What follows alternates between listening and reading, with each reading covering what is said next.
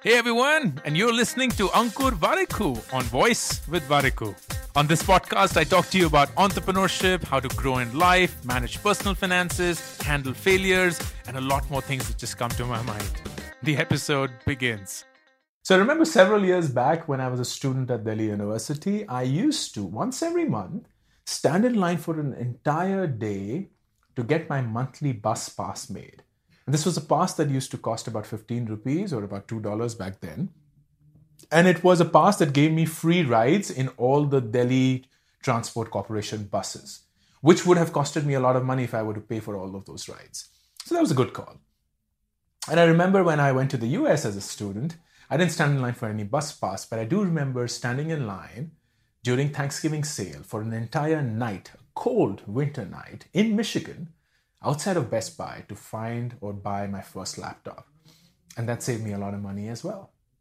And I remember when I graduated out of ISB, I didn't stand in line for a laptop or a bus pass, but I did visit several car showrooms and spent a lot of time doing so to find the right car and the right price for that car because it was a meaningful purchase back then and it would save me a lot of money. It did.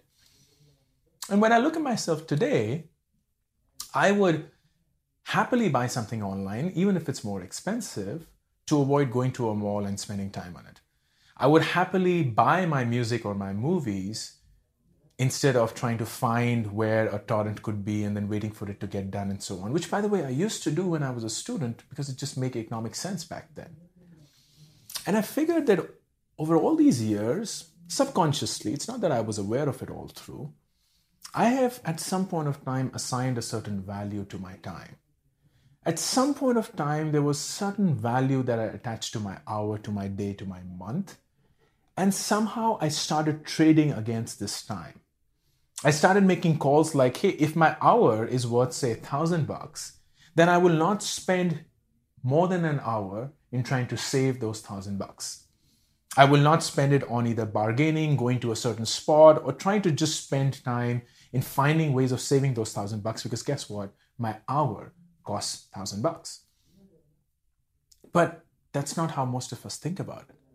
We don't somehow surprisingly attach any value to our time.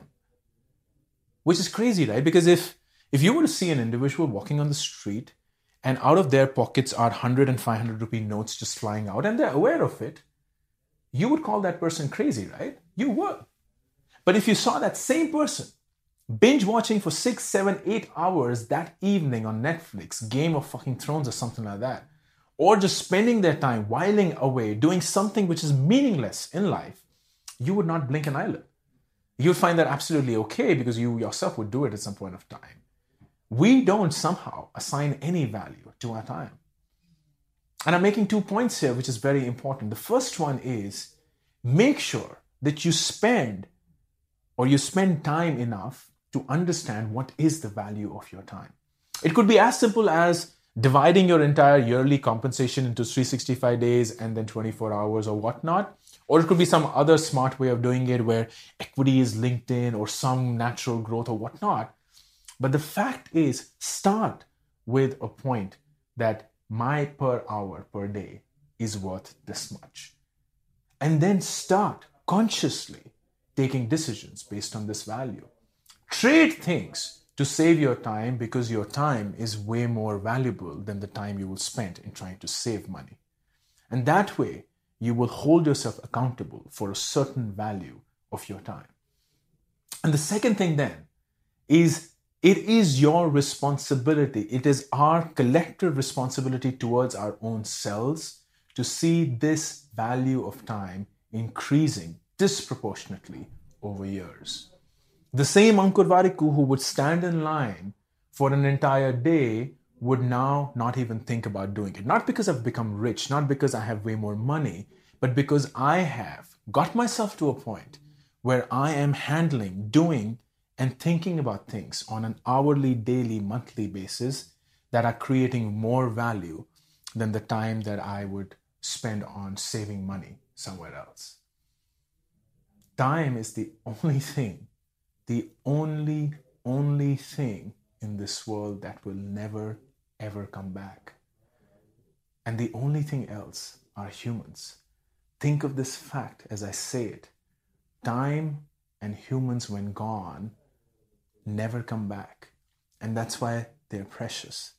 And as much as of the value that we attach to humans in our life and to our relationships, we ought to do the same thing with something that is equally important, if not more, and that's our time. Put a value to your time and make it a promise to keep increasing it every year. Until next year, until next time, see you.